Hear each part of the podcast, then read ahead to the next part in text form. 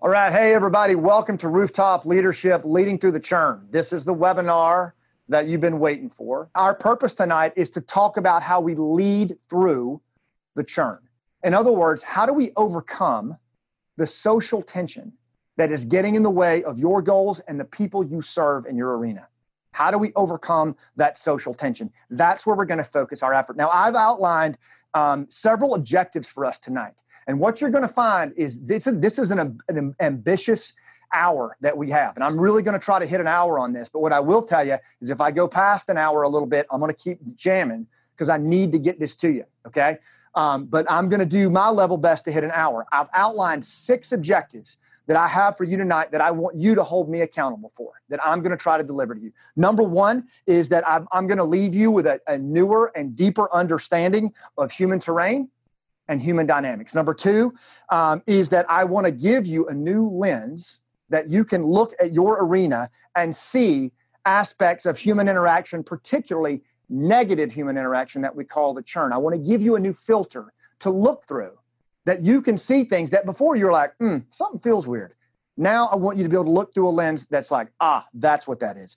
Number three, objective number three, is I want you to leave tonight with a new language that you have that you can communicate the problem of the churn and more importantly the solutions to deal with that problem at a local level whether that is you and your senior leadership team in your business whether that is you as a community organizer as a media representative. But we've got a language now to talk about this at a level that is much more proficient than anything we've ever had okay? Number 4 is hopefully you should have some new moves at the end of this thing that you can either start putting into play tomorrow morning or you can start training on to get to get ready to put into play as soon as you can all right? Number five objective number five is that you have an un- increased understanding of what your role is in overcoming the churn. So many people right now friends family high school teachers have reached out to me and they're all saying the same thing.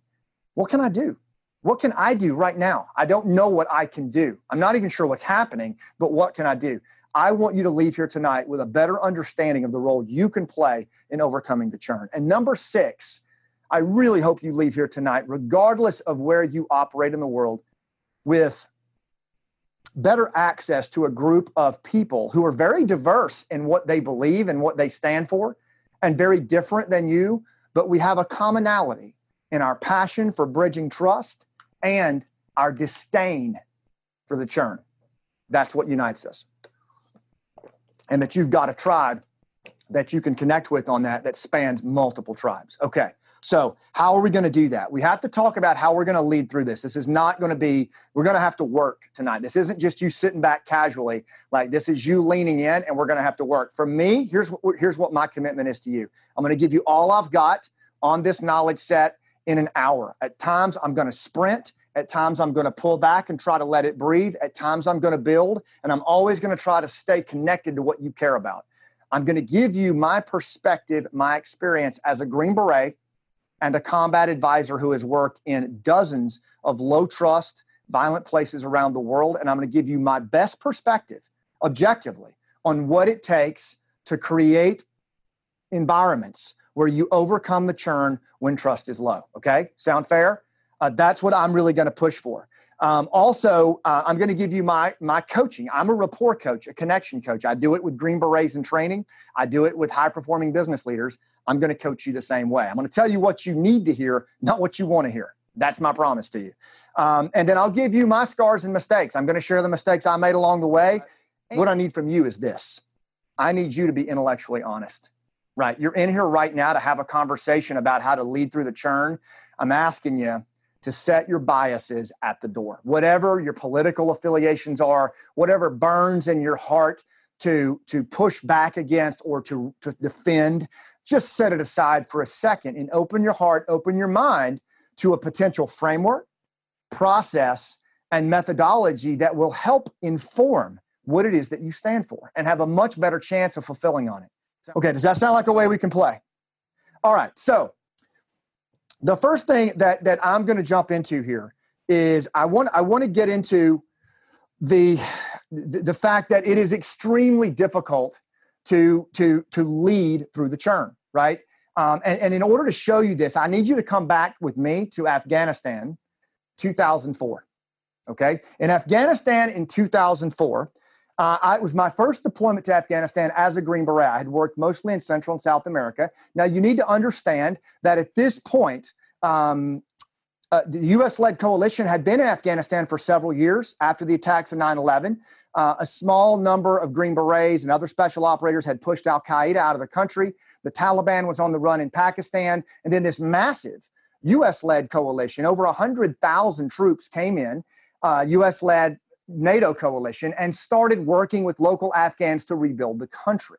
Now, one of the things that was so significant about that was when my SF battalion, Green Berets, arrived in southern Afghanistan in 2004, we were on the eve of the first ever presidential election in that country. Now, understand Afghanistan, one of the poorest countries on, on earth, had lived for centuries under monarchy, and most of the rural folks didn't have a say about anything, right? And then after that monarchy, the Soviets came in in the 70s, dominated that country for several decades, unended their whole way of life in terms of tribal dynamics.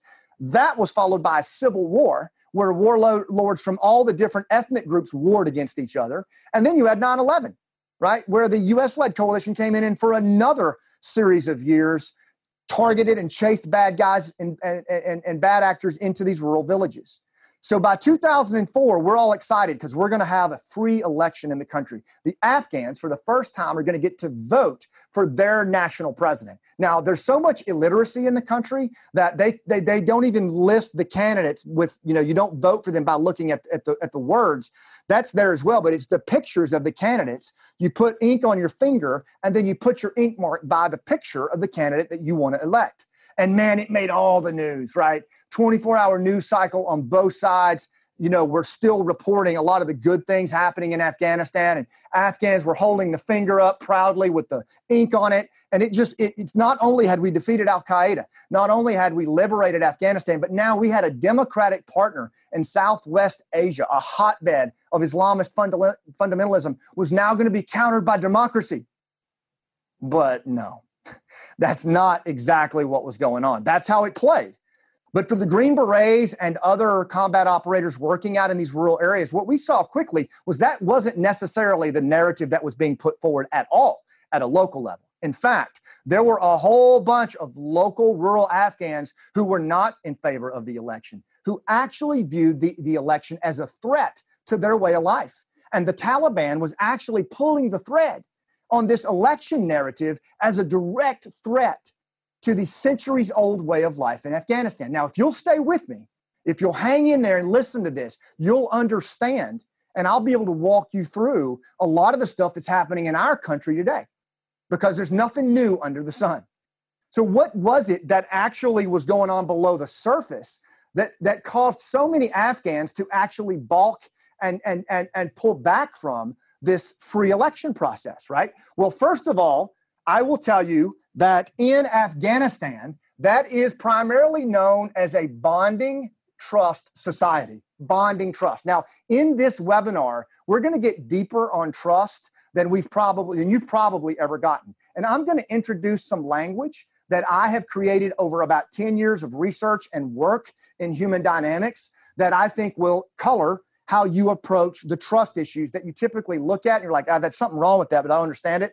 This will give you some language to speak to it. And this first phrase is bonding trust. That's what was going on in Afghanistan. We didn't understand that at the time, but let me try and break down to you what bonding trust basically is. It's the oldest form of trust in the arena, right? And what it basically is, is you have different groups, okay, that are essentially competing for scarcity, for resources to survive. And this is true of all mammals right? So, in a bonding trust environment, the driver of behavior, what causes people to take action, is resource scarcity and status. Your status within your group and the status of your group in the context of other groups. And the reason is very simple this is an area where there isn't enough to go around, right? So, humans have to forage, they have to gather, they have to hunt. They have to fight and actively compete, just like other mammals, to have what they need. And so these different groups are actually what evolve in this society, right? So what you have is a group emphasis. The group is at the epicenter of everything. These circles represent a group. So my in group would be my mom, my dad, my brother, my cousins, maybe my neighbors, all of us who can circle wagons together and we can acquire, maintain, and obtain resources that we need to survive. And this is throughout the mammal kingdom. It's been happening for thousands of years. And that's the society that was happening here for the most part in rural Afghan society was bonding trust. You bond with the people in your group, right? It's deep, but not wide. And as a result of that, the trust is really deep inside your group. But when you start to get to the edge of the old blue circle here, what you start to experience are these little tornadoes of conflict, right? I call it the churn. And basically, what that is, is the overt social tension between groups competing life and death for the resources they need to survive and the status that they have to maintain to stay in their group. Because if you don't maintain your status, guess what? You get bumped out of the group, you're an individual, and you die. Right? So, those two drivers of behavior are huge. Right? So, what you, bait as a result of that, justice in this society is honor based. You make justice is not about right or wrong. Justice is about someone doing wrong to you, and then your group is honor bound to pursue that kind of vengeance and feud to avenge it. So you can imagine this is a very deep trust, but when those groups start bumping up against each other, it is very, very unstable. And so it is unstable beyond the group boundary, right? And and and again, so the focus on all of this for leaders is bonding. The leaders don't really care if I'm in the blue group, that's my in group. I don't really care what's going on in the other green groups. I could care less. It's not my problem. And in fact, they're the enemy. I'm going to do what I have to do to advance the agenda of my blue group. So now, with all that emphasis on the group, it's a little easier to imagine, isn't it? That all of a sudden, this occupation force that comes in after all these 40 years of conflict and says, Hi, I'm from the government. How you like me so far? Have we got a deal for you? We're going to empower all of the individuals in your society to stand up on their own. An overt threat to a group dynamic that has survived for thousands of years based on shared struggle. Okay? So played right into the Taliban narrative. We didn't even realize it. We just drove by throwing soccer balls out the window and handing out psyop leaflets to vote. Right? Well intended, but it didn't do the job. Now, let's talk about the society that we came from, we being the US led coalition and other Western countries, that caused us to promote this, this election in this rural area, this bonding trust area. The, the society that we came from that was promoting this is what I call a bridging trust society. Okay. Now, I borrowed those terms from Robert Putnam in his book, Bowling Alone. Robert Putnam uses that, he's a, he's a social scientist, groundbreaking work. You should read the book. Uh, but, but he calls it bonding social, bonding social capital and bridging social capital. I just abbreviated it to trust. Okay. But the society that we came from was bridging trust. Now, let me tell you what bridging trust basically means. You've lived in it most of your life, you've grown up in it, but it's an invisible truth. It, it's transparent to you in so many ways. So, let me give some language to it, let me give some color to it. A bridging trust society, instead of having these circular groups, what you typically see are individuals. You see all of these dots, those represents individuals. Now, let's just say that I am one of those dots right? And I get out of the military and I want to start a business on leadership and human connection. Well, down here in this society, I'd probably have to start that business with everybody from my tribe or clan because that's who I'm allowed to work with. And that's a pretty unstable system. But up here, I can actually bridge beyond my in group. I can establish a business partner who might be a different ethnicity. I can establish a shipping relationship outside into the state of California. I can work with Muslims and Christians over here. And I can start to build these relationships all over the place. I can use social media to establish it. And pretty soon, I've got all of these cool connections that are beyond my in group, right? It's far beyond my in group. And the reason is because the emphasis is on the individual. I don't have to worry about accountability to my group.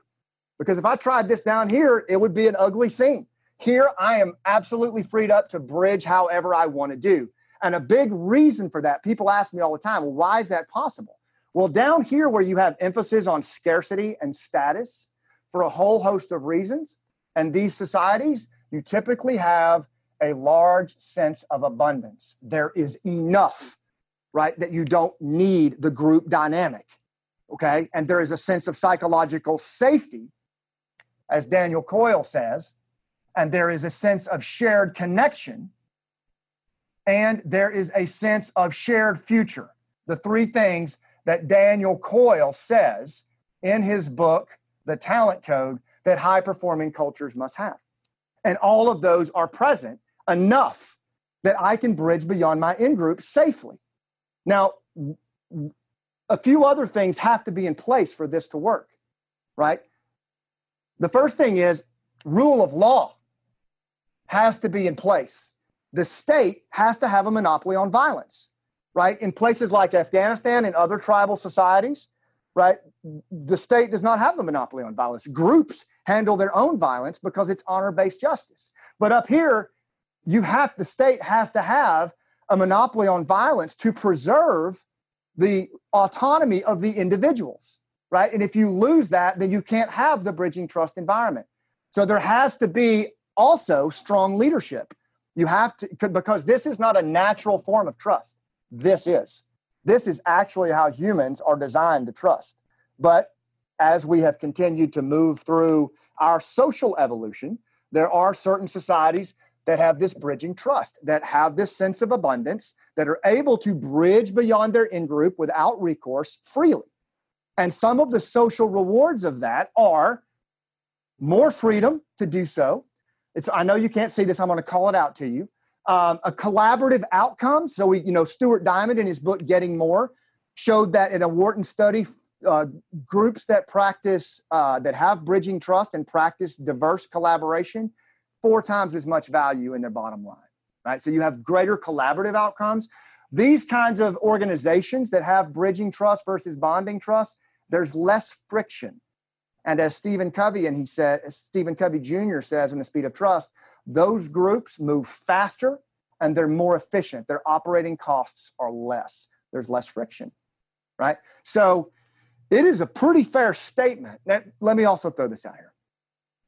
I'm going to get to this in a second, but I want to show the football a little bit. I am by no means asserting that this system is equitable or currently fair. Okay, so just keep your powder dry on that. Stay with me and listen to just the system itself, right? And if you look at those outcomes and the lack of friction there versus the heavy friction here, this starts to become a pretty strong asset for an organization. This really becomes, in my experience of working over seven years in business high performance and, and group dynamics, this is the secret sauce to moving forward at a high rate. This is what allows organizations at community level businesses and nations to fulfill on some very high level things and preserve the freedom and autonomy of individuals to pursue their dreams.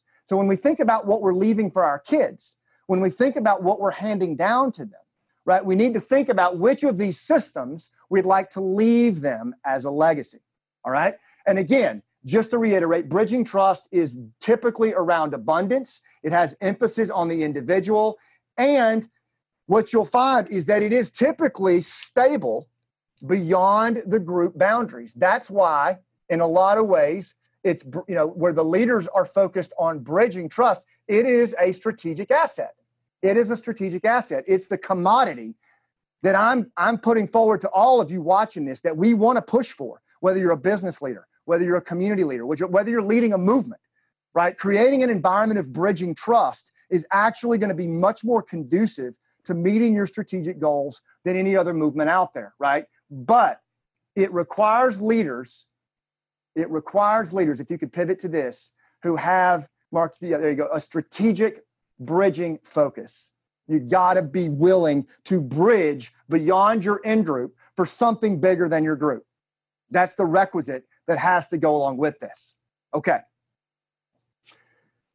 We've outlined two very different worlds, okay? But what I want to submit to you is that they're actually not different worlds at all. What I'm going to submit to you is that if this triangle were an iceberg, okay, and this little squiggly line right here, can we zone in on this? If this is if this is, is an iceberg and this little squiggly line is the water line, then what I would say is, and this is all human nature right here, man. This is this is where we all come from in this bonding trust arena. We all started here. We all started here. Our our our, our ancestors all emerged from a bonding trust environment, and over time, certain elements of society developed mechanisms to create these bridging trust environments nationally, regionally, organizationally, corporate, right? They're out there. But we need to understand that this one was built on the shoulders of this one. They are not distinct and separate. There's lots of elements of tribal society that are actually desirable. Uh, Sebastian Junger talks about in his book Tribe. And I'm going to quote a lot of his stuff tonight. There's a lot to learn on the positive side from these societies as well right? But what I'm going to show you in just a few minutes is that where we were up here in this bridging trust that so many of us grew up in and didn't even realize we were growing up in this environment of abundance and that it required leadership to maintain has actually changed dramatically. And I want to show you how it's changed. And I'm talking like, you know how, it, like in Central Florida, we have these aquifers that run underground and you can't see them but they're like water cannons shooting through the bedrock. That's the kind of change that's been happening under your feet and my feet since we were younger. And, and I'm going to show you what's happened, and now it's coming home to roost. So, Mark, if you could bring the, um, actually, hold on just one second, Mark. Uh, go back, and I want to go back to um, one other thing on the board here. I want to call out one more thing that is super important. Can we go back to it? All right. Zone in right here. I just want to share one more thing with you. If you've noticed lately that you are uh, losing a lot of your connection with friends uh, on Facebook, if you're seeing things happen at a local level and you're getting yourself spun up, I want to share one little quick thing with you. Humans, can you get me here, Chris, are meaning seeking, emotional, social story animals. That's just who we are. And according to Sebastian Junger and a range of other anthropologists and social scientists, we are always going to be this creature for the next 15,000 years, right? Even though we're modern and we dress better and we have all this technology, the reality is we will always, below the waterline, we're going to be a tribal creature. We, we must have purpose in our life, meaning, or we will die. We are emotional we will not take action without emotion being a factor. Emotion will, is how we navigate our world. Uh, we are social. We're wired to connect. We cannot survive without being connected. And finally, story animals. Everything we do and how we communicate is through narrative. And so, as you lead, I'm kind of showing the football a little bit more. We have to realize that we're a primal creature. So, if you find yourself getting pissed off on Facebook, if you find yourself going high order at a board meeting or at a protest, and you're going to places you've never been before, let me just show you on the emotional front, we have this thing called emotional temperature, right? And, and our emotional temperature, we have, a, uh, we have a sympathetic nervous system and a parasympathetic nervous system. And when we get elevated emotionally and aroused, we go into that primal state of, pull it here, fight, flight, or freeze. Okay. And that is the sympathetic state. We get super aroused and it's basically primal response. I'm going to fight, I'm going to flee, or I'm going to freeze. That's been going on for a quarter of a million years. And then we also have a parasympathetic state, which is that calm and connect that follows those levels of arousal. Now, when we were hunting saber-toothed tigers and trying to survive in a cave, that sympathetic state would just come up for a few seconds. It would serve us in battle, and then we would go back to our cave sit around the fire, lick our wounds, tell a story, and have that parasympathetic response. Today, in modern times. We are so aroused all the time. We are so redlined all the time that we are living in this sympathetic state of fight, flight, or freeze. And when we do that, because humans are social creatures, everyone around you is mirroring that. So now we are mirroring this sympathetic behavior back and forth. And you can see it, just look for it on Facebook, look for it on social media, watch people in interviews. That's what's happening. Our emotional temperatures are not regulated. We're not managing our own energy and the energy of those around us. A simple self awareness thing we got to know. Okay, now with that, now that we've framed both these worlds, we've got a sense of ourselves as human beings. Let's jump in. Mark, go ahead and bring up the next uh, slide. Bring up the slide that just kind of captures what we just covered, that shows um, what we just drew with bridging trust and bonding trust. Can you do that? Okay, awesome. So just take a look at that there. That's kind of the that's kind of the finished picture of the world that we live in there. The bonding trust, the bridging trust, and then I showed you also that we're meaning seeking emotional social story animals. So, we've established, go ahead and cut it back over to me now, that um, bridging trust at least conceptually is a pretty dynamic asset to have for organizations at any level because there's less friction and it values the individual over the group. So, if that's the case, then what's happened over the last several months in particular? Okay. In other words, what planet are we on, man? I get questions like that all the time. Like, what the hell is happening in our country right now? What's happening in our society? What's happening on our streets? Why are we treating each other this way? Okay. And I believe there are a range of factors that because we've been in the sympathetic states, we, we've not paid attention to them. We've noticed them, but we haven't consciously noticed them. And we need to do so if we're going to lead through it and if we're going to have any chance at a bridging trust society again.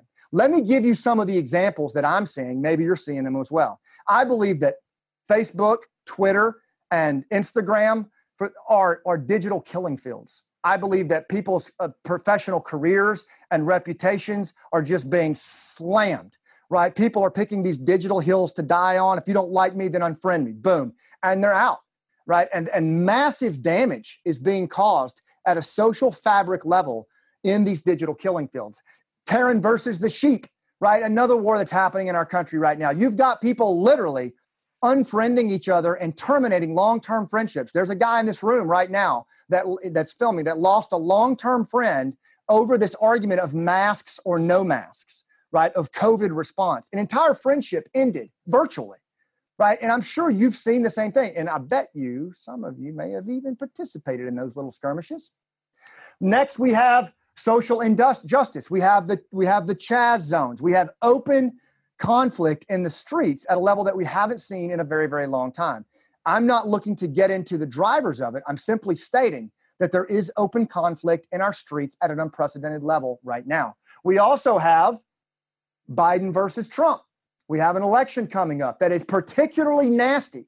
The people who are affiliating with each side are super dug in, super divided, right? And it is it is affecting family relationships and long-term friendships. And finally, we even see discussions of democracy versus socialism on a level that we haven't seen particularly maybe in our whole nation's history. And I just cite those as context to go, okay, what's happened? What is it that's going on that we need to pay attention to? And what's causing these kinds of social turbulences? I will tell you that starting in 1972, we started to see an insidious, subtle erosion of bridging trust in our country and in the West. We look back on it now. Robert Putnam brings this up in Bowling Alone beautifully, and he illustrates how in 1972, we started to see a range of things happen. Some of it was uh, mass media with television, some of it was the Vietnam War, the protests surrounding the Vietnam War, Watergate, a mass move to suburbanization. And he cites about 12 or 13 things that contributed collectively to this gradual erosion of our bridging trust society. We started to see an, a, a movement away from the bridging trust piece and and and as a result of that you started to see more conflict and less bridging beyond one's in group you started to see less e pluribus unum, out of many come one. And you started to see more group dynamics where people were circling wagons back towards this. And you're like, what the hell's going on? Why would that be? And it got more and more pronounced over time. I started to notice it as I came back from Afghanistan and I was writing this book, Game Changers, about the, the village work we did in Afghanistan to, to turn some villages around. And I had to study trust here at home. And I was like, holy crap.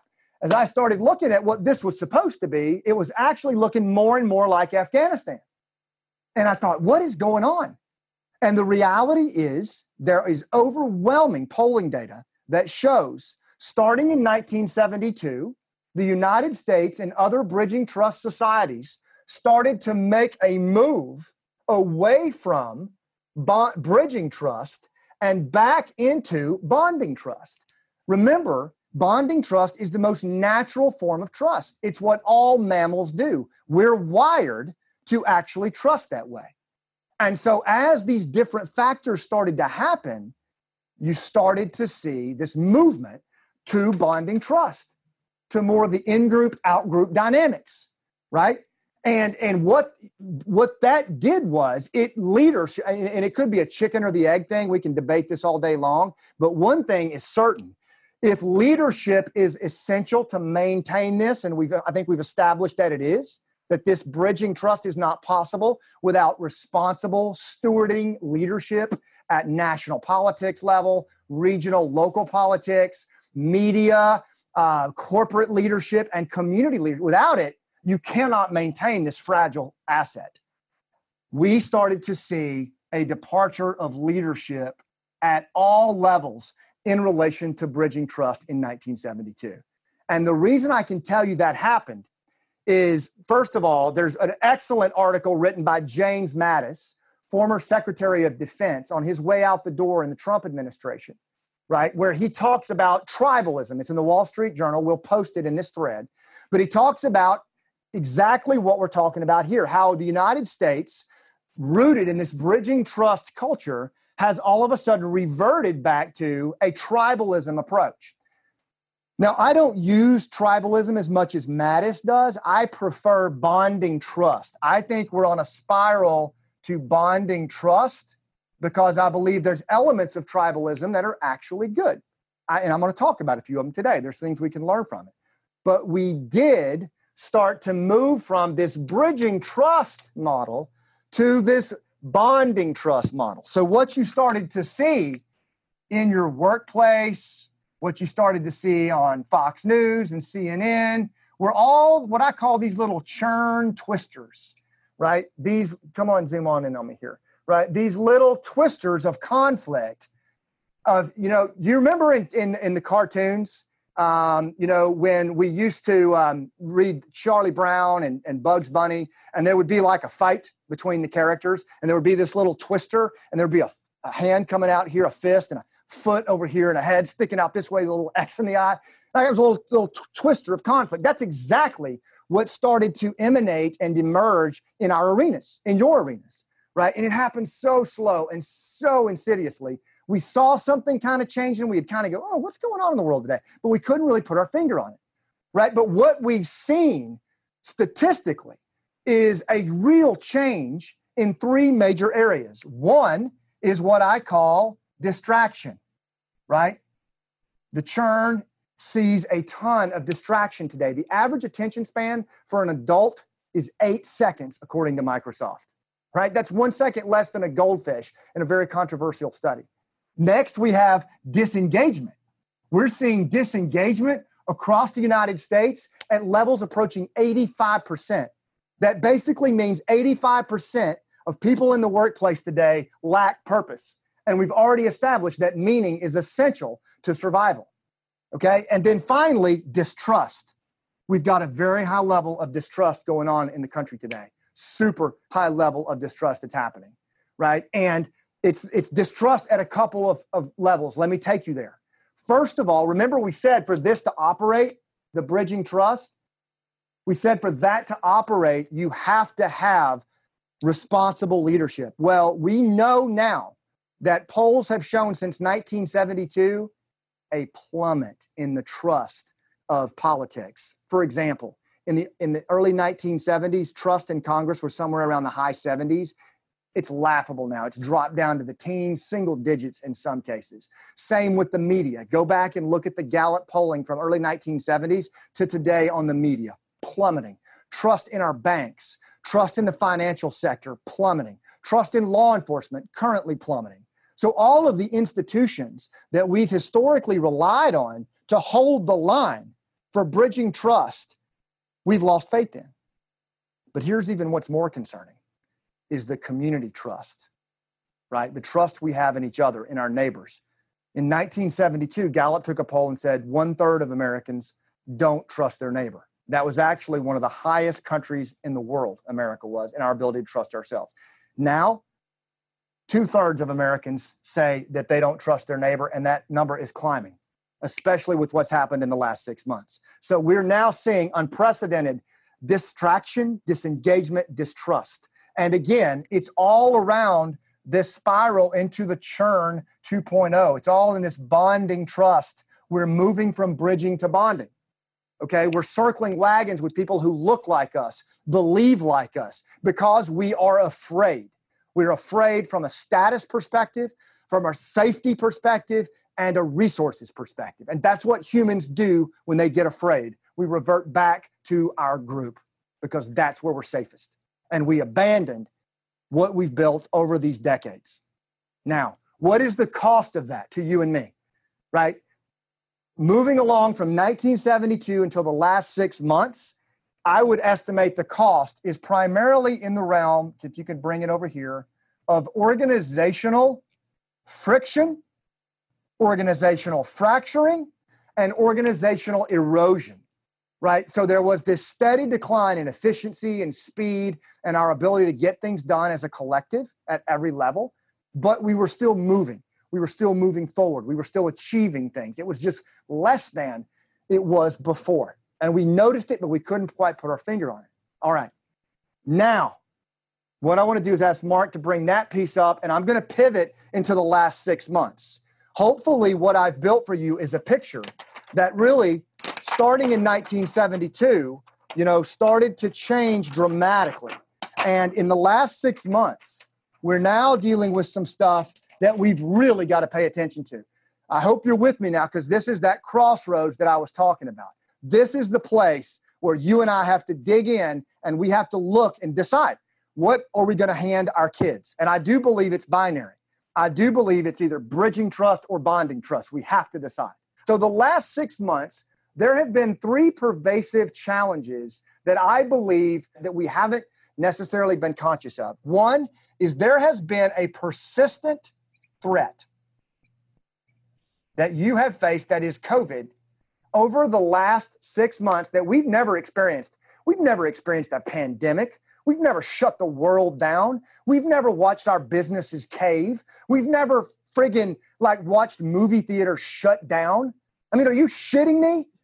I'm sorry, but like that's crazy. But it happened, and it happened to us, and and, and so we've become used to it now. But it's it's really rough, right? It's a person. We worry about our parents. We worry about people like Romy Camargo, whose immune system is compromised, right? A warrior who's fighting for his country, and and now he can't even go outside. That persistent threat is real. We also face a ton of uncertainty. So many of you parents, you had to have your kids home from school. They came home for spring break, and then you got the word they're not going back to school. That's sporty. Anyone plan for that one? Right? Uncertainty. You're having to go to a 13 week cash flow in your business.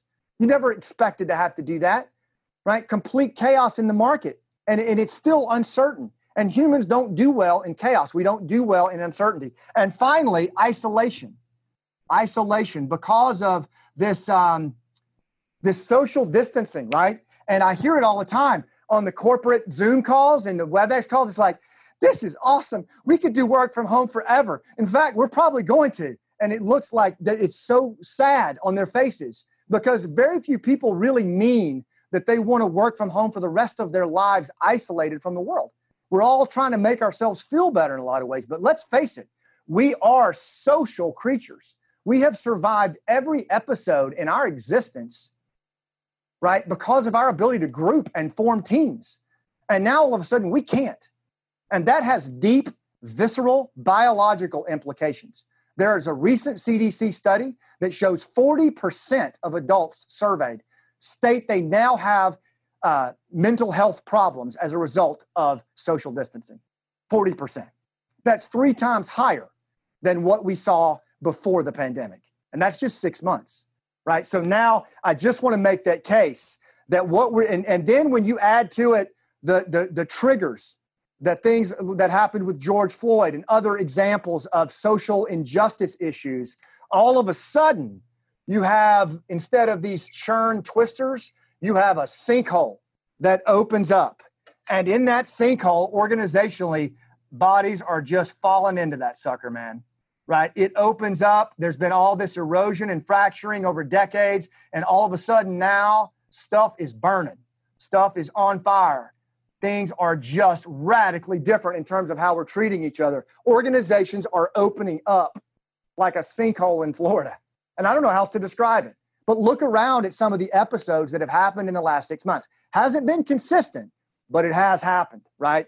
And so now I'm calling this churn 3.0, right? Now what we have is distraction at a whole new level where everybody's heads down in their phone because there's nothing else the hell to do right? More people are watching streaming content than at any point in history, right? We're all in our phones. We also have huge disengagement. And let me get specific on that one. In a recent Harvard study, 48% of millennials say the American dream is dead. That kind of disengagement. And then finally, I believe distrust has moved to contempt.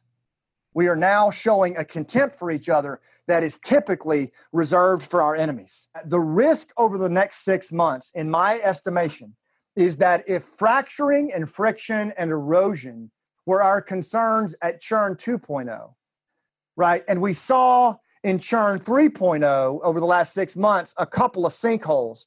What I'm worried about over the next six months, you all, if we stay on course of what we're doing as leaders, is organizational collapse right? Where sinkholes are opening up at all kinds of different levels, particularly in our communities, right? And I want to read to you something that Sebastian Junger says in his book Tribe about the importance of community as we lead forward. Junger says there are many costs to modern society, starting with its toll on the global ecosystem and working one's way down to its toll on the human psyche. But the most dangerous loss may be to community. If the human race is under threat in some way that we don't yet understand, it will probably be at a community level that we either solve the problem or fail to. Right? So we've got to watch and protect against the collapse of our organization, the collapse of our businesses, collapse of our nation, the collapse of our communities. And we have to fight for that. And the reason that I state that is I don't believe that anybody else is coming right now. So, what I want to do to wrap this thing up, and I'm going to try to step through them pretty fast, is I want to throw out at you um, a couple of objections that I've heard about what I've put out here, followed by some suggestions on the way forward. Okay. So, my promise to you is I'm going to try to move through this in the next 10 to 15. I'm going to step through it pretty efficiently, but I want to lay it out there. And again, if you have to drop, I do hope that you'll come back here and get these points. And we'll also send them out as fully completed PowerPoint deck so that you have it. So the first objection I get is from is a lot of people who were my teachers in high school. Uh, my parents have said this, other people, and they say this is the people who really need to be watching this are the politicians and the media. They're the ones that are violating this. All right. I, I don't disagree with that, but let me ask you a question. When's the last time that you heard a politician or a member of the media take the microphone and actually utter a responsible statement about anything affiliated with bridging beyond one's in group. When's the last time? Go back and look through, look and see if you can find it. The, the reason I'm telling you this is they already know this. Most of your politicians and media leaders understand bonding trust and bridging trust very well, and they're backstroking it like it's their swimming pool in their backyard. They understand it fully. In fact, I would submit to you, if you look carefully at the media and carefully at politics these days, they are intentionally moving away from a bonding trust, bridging trust dynamic in order to foment instability in advancement of their agenda within their circle. Look around and see if you don't see it through that filter. The people late to the party, that's you and me. We're the people who don't fully understand the difference between these two trust levels. And we just happily go along unfriending each other on Facebook in an arena that has been contrived by somebody else. And that's my honest belief on how this thing is playing out. So I don't subscribe to the notion that we pin this on the politicians. Yes, they need to go. Yes, so many in the media need to go. But that's up to us as responsible citizens who understand at a binary level the two worlds, and we don't pol- tolerate politicians who don't bridge to a vision bigger than their in group. And if we if we put all of our faith in that politician or that media leader or that named leader, and we know that they willingly do not bridge, then it's we're putting all of our faith in something that is going to cause a swing the other way, just like the pirate ride at the fair. It's just going to keep doing that. It's up to us in civilians and how we show up and how we understand those two worlds and what we demand of our leaders over time. All right, the second objection that I hear all the time is this system is rigged and it's only for a few groups. Okay, the first thing that I will say to that or, or maybe like this is white nationalism at play or this is some group at play. And what I would ask you to remember is that what I'm coming at you with right now is as a, a combat veteran, another underrepresented voice. Okay. And what I'm putting forward here is that that narrative of that is actually in my in my mind that is that is narrative warfare that is being put forward from a bonding trust arena right these two systems are agnostic it's up to the will of the people and how they're applied now, with that said, I will agree with you that there are a lot of people who are left out of this system. My friend Lenny Bruce and my the co-star of my play Last Out, Lenny's Grant. Lenny fought 23 years in special forces, Iraq, Afghanistan, African American. Right, his father fought in World War II, came home from the war, escorting German prisoners. The German prisoners ate inside in a restaurant. Lenny's granddad's ate outside. Before Lenny left the military, he faced racism in even in his final days, right? Um, veterans are killing themselves in the parking lots of VAs. So I get it. There's a lot of work to be done. But what we have to ask ourselves is where are we best suited to advance our goals in a bridging trust environment where we bridge beyond our in groups and reciprocity occurs at a biological level, or where we overtly fight at a resource scarcity and status fear based behavior level that we know by definition is unstable. Right? So we have to decide how we're going to show up for that. And this narrative that it's rigged for a few, I don't disagree that there is there is exclusion, but it's up to us to make it inclusive and how we lead through that and using this kind of language to do it. Number three objective is that this kumbaya stuff will get my throat slit. I had an Iraqi war veteran who's part of my rooftop community say that to me when he first came in. And my response to that is I heard the same thing from Green Berets in 2009 when we decided to move from our overt targeting, dressed like Robocop, that didn't work for 10 years, into a more village based approach of working by, with, and through locals. By the way, that's what Green Berets have actually been doing since World War II, where our origin started. So, why in the most violent places on earth would Green Berets choose to lead with rapport building and human engagement, this kind of stuff, instead of shooting their way into the communities if the latter worked better. And so that's my response to you here, too. The bottom line is Daniel Coyle says in his book, Culture Code, that leaders have to lead with vulnerability. If you want to move your people to action, if you want to bridge across your in group, you want body armor to come down, you have to signal that you're willing to do that. I'm not saying you get your throat cut. You still have to have red lines of what you stand for and what you believe in, and you have to be willing to defend those. But let's all relook our behavior over the last six months. Let's remember the emotional temperature thing that happens to us unwittingly. And let's ask ourselves if we could revisit how we approach another human being and are we signaling a level of vulnerability that just brings the emotional temperature down? That's all I'm saying. And there's training that we can do to address that. The next one, and I got this one today, and it's very disturbing to me. It was a comment from a friend of mine in New York City who's a business owner. I'll call him Calvin. And Calvin said this change really isn't probably possible without a civil war. I'm going to be honest. I typically, I'm hearing that language a lot. I'm seeing a lot of veterans going high order when they hear that. And I understand why. When I hear that kind of language, it is typically spoken by people who have never heard the crack of a round in combat or held their friend in their final moments. And if we start using that kind of language in this country, then we are on a course that we cannot stop. And veterans know this. And so I do not subscribe to that notion at all, even though we are at some points at this episodic violence. It's because there is an irresponsible display of leadership.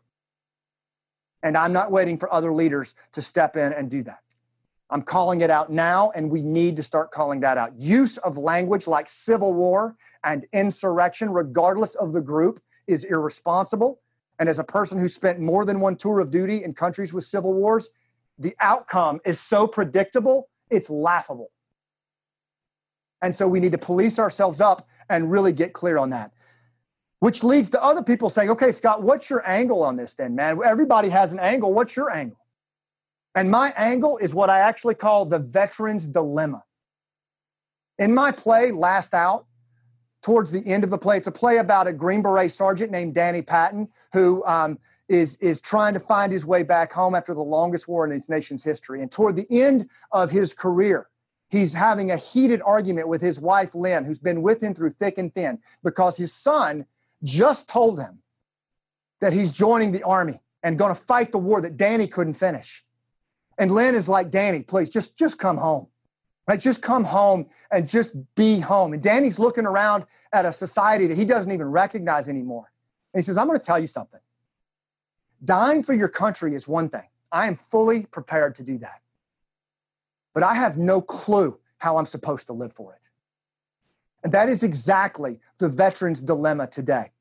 I borrowed those lines from Sebastian Junger, and I believe that they speak to exactly what we're dealing with today when it comes to this problem set. And I want to share it with you right now. Today, veterans come home to find that although they're willing to die for their country, they're not sure how to live for it. It's hard to know how to live for a country that regularly tears itself apart along every ethnic and demographic boundary. Junger, a war correspondent, goes on to say, I know what coming back to America from a war zone is like. I've done it so many times. First, there's a kind of shock at the level of comfort and affluence that we enjoy. Sound familiar? Right there. But that is followed by the dismal realization that we live in a society that is basically at war with itself. People speak with incredible contempt about, depending on their views, the rich, the poor, the educated, the foreign born, the president, or the entire US government. It's a level of contempt, and please hear me on this, that is usually reserved for enemies in wartime, except that now it's applied to our fellow citizens. Unlike criticism, contempt is particularly toxic because it assumes a moral superiority in the speaker. Contempt is often directed at people who have been excluded from a group or declared unworthy of its benefits. Contempt is often used by governments to provide cover for torture Contempt is one of four behaviors that statistically can predict divorce in married couples. People who speak with contempt for one another, Junger ends, will probably not remain united for long. Here's what I equate it to. This is what I believe is I'm sitting in a foxhole in Afghanistan. The sun is going down right now, and I'm in a perimeter line with a platoon of infantry. And we are holding the thin line against a Taliban onslaught that is outnumbering us five to one. And as the sun is sinking in the sky, we see the entire Taliban force flanking to the right. And we know that in just a few minutes, as we watch them scurry up that ridge line, they're going to get on line and they're going to sweep across us with everything they have. And it will take everything we have to hold the line. And just as they get ready to launch and the whistles blow and they're moving, I tap my foxhole buddy on the shoulder and I slap the shit out of him for being Hispanic. And then I turn over here and I slap Karen for being a sheep. And then we just start slapping the shit out of each other all the way down the line while the flank moves.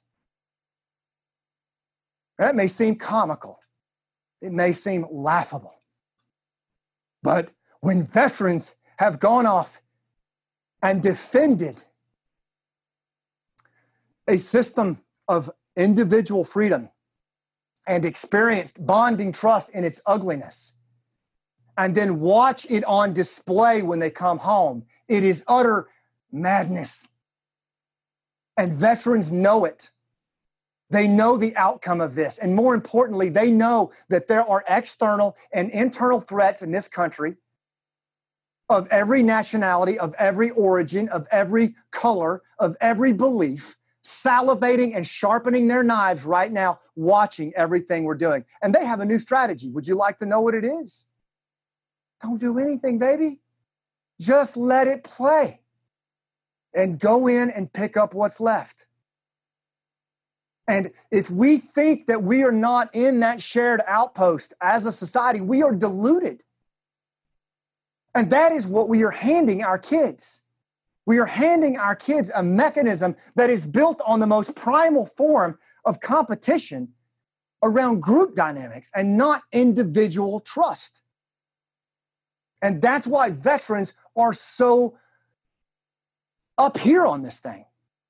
And what I'm asking all of you as you watch this is to consider the wisdom in the veteran voice right now.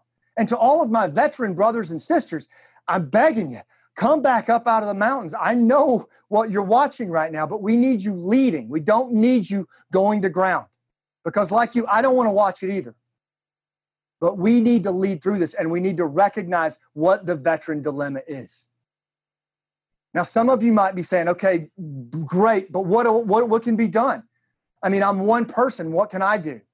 And what I will offer to you is what I call Putnam's proof. In his book, Bowling Alone, at the end of the book, he has a, set, a chapter called Better Together. And Putnam says that in, in, in the early, uh, late 1800s, the late 1880s until the 1920s, it was hard times in the country. There was churn. There was um, a move from agrarian to industrialism. The haves and the have nots, the Carnegies and the Rockefellers were clicking along with high wealth while most folks had nothing. There was massive immigration that was just uncontrollable, and the cities were sweltering, and crime was up, and the infrastructure couldn't hang. And the pundits were saying the end is near. And a group of people across the country looked around and said, okay, I guess no one's coming. And a guy named Dr. Bob and Bill W said, well, then that guess that means no one's going to help with alcoholism. No one's going to help with my drinking problem. So let's just start AA, me and you. What do you say?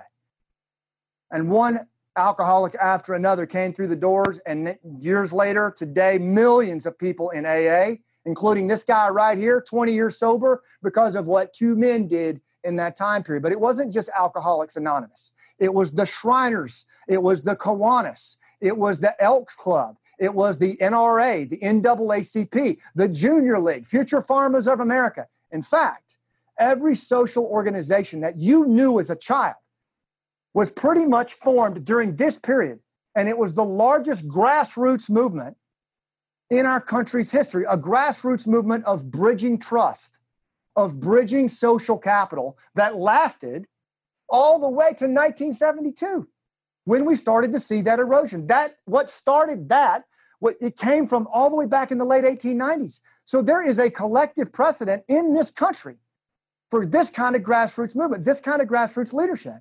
And this was before social media. This was before we could do what we're doing right now. Before we could check in with each other instead of unfriending each other on Facebook. We could use this platform to do 10x what happened in this time period. And so if you ask me, okay, then what can I do? I'll give you just a couple of things that you can do right now. One, reattune to your arena. Tonight, tomorrow, I want you to look at your arena, and I'm going to give you a few miracle questions you can ask yourself as you go through this. Look at your arena. Look at your business. Look at your family. Look at your friendships. Look at your country. Look at your children. And ask yourself all right, how did we get here? How did we get here? What happened? And we should start asking ourselves that question. When all of the stuff happened with George Floyd, My best friend Lenny Lenny Bruce came in and we sat down for hours. And I just asked him, Lenny, what am I missing, man? How did we get here? What, what if we did more of that? What if we asked questions that helped us get a better sense of our community and what's happening with true discovery and true curiosity? And we just shut up and listened and asked thoughtful, open ended questions. Now, that may sound kumbaya to you, but it's actually how we turned things around in Afghanistan in 2010. It's actually how elders started going to rooftops and fighting back. And I believe it's actually the first step we need to do now. Reattune to your arena. Take the new lens you have and try it and see if you don't see those environments different. Number two, decide to bridge. This has to be a conscious binary choice between two environments. Both exist, and the outcome for each is not set yet. But you have to decide where are you going to fall on that, right? And ask yourself this very simple question starting tomorrow, how am I going to treat people outside my group? It's a simple question. How am I going to treat people? For the most part, it costs you nothing. And most of our emotional temperature issues are because we are treating people the way they're treating us. And it is a reciprocity thing that's taken us high order. Number three, communicate a vision of bridging trust wherever you lead. If that's in your family, if that's in your PTA, if that's in your community, your classroom, if you're a business owner, a team leader, communicate to your people what your vision of bridging trust is. You have a new language, use it. And just ask yourself, where can I start to build a vision of bridging trust? Where can I start to communicate a vision of bridging trust? The next step in that, number five, number four, excuse me, is model it. Just model it in your day to day behavior. I tell people this all the time. I tell my boys this all the time. Leadership starts with you. If we can't lead ourselves, we can't lead anybody else. And we have to model what human engagement needs to look like. Right? And so just ask yourself this very simple question the next time you're in an engagement How can I get this person ready to listen? What is it that I can do that will help them get ready to listen to me? And if they're not ready to listen, then stop talking. Ask questions, bring their emotional temperature down, and then when they're ready to listen, you'll know. And if it gets to the point where it's just chirping, just walk away, right? Just disengage. Don't let your emotional temperature suffer from that. So, how we model this behavior in our day to day is everything. And think about the exponential effects that could have if we start leading with that. Number five is you got to train. The stuff I'm talking about, this isn't just instinct, this is decades and decades of work and synthesis and whether you agree with it or not, at least it's a framework to engage. Now you have to train. What are you, how are you going to listen better? How are you going to use story and narrative to communicate? How are you going to be present in those moments where everyone's physical posture is combative? How can you be present in such a way that just your attunement, just your breath brings the emotional temperature down? That takes training. Green Berets train on that. We have to train on that because we're at that unprecedented crossroad. We have to train on that kind of stuff. And I encourage you to train with us at Rooftop. And I'll end on that. Finally, um, you got to reattune to your arena all the time. It's always changing. There's always stuff going on in your arena. Ask yourself, am I in a bridging trust arena right now? Or am I in a bonding trust arena? Because my promise to you is whether wherever you stand on this, you're not going to be able to unsee it. When you turn on the news tomorrow and you get in Facebook, you're welcome. You're going to have a new lens. So reattune. Where am I in this? Where is the room on this? Leadership's the management of energy, yours and others. So understanding your operational environment, that's the first special ops imperative. Use it because it's relevant to your life. Just reattune and avoid the churn.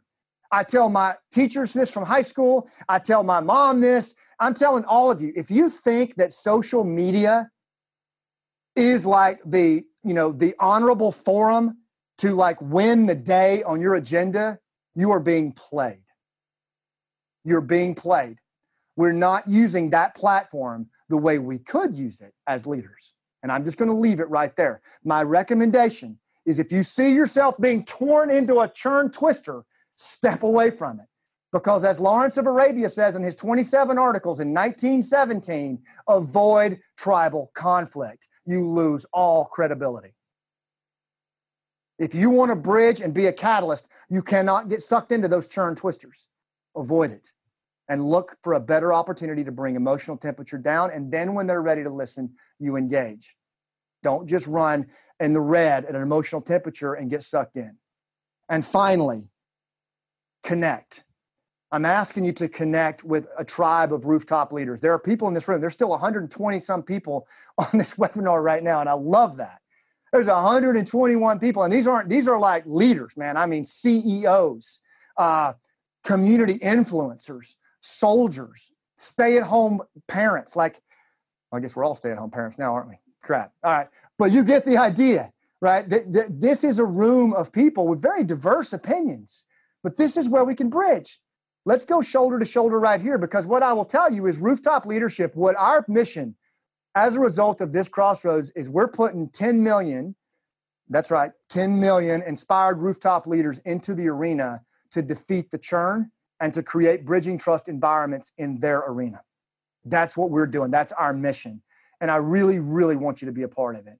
Whether that is going to our website, rooftopleadership.com, we have a ton of free stuff there vlogs, stuff on how to make better connections, use it. There's crisis leadership stuff. Another option is uh, leading through the chaos. This little book right here is great for dealing with the crisis situations. And if that second wave comes, I'm telling you, it's a wonderful handbook. 25% of the proceeds go to veterans. And finally, our Rooftop Leadership Live. That one is the thing I'm most proud of. It's virtual. If this resonated with you, we're going to spend three days in a virtual environment training on how to use that high stakes engagement process, how to be a better listener, how to use narrative competence, and how to be present in the churn. All about getting as relevant as you can to build that bridging trust. Years and years of work in training you on this. Jamie, I'm not even going to speak any more about it. Jamie will drop the link in there. It's going to be a hundred really, really talented leaders, a lot of them in this room. Go in there and sign up. Uh, there's a discount code that will do for it. It's super well priced anyway. Um, but regardless of whether you come to that and train or use our free stuff, my ask is just that you train and that you use this content to the best of your ability because we need you to lead us. And when you do, I'll see you on the rooftop where a new movement is gathering to fight the churn. I'll see you on the rooftop where you'll stand shoulder to shoulder with people who bridge above all else. I'll see you on the rooftop where people follow you, not because they have to, because they choose to. I'll see you on the rooftop. Thank you and good night.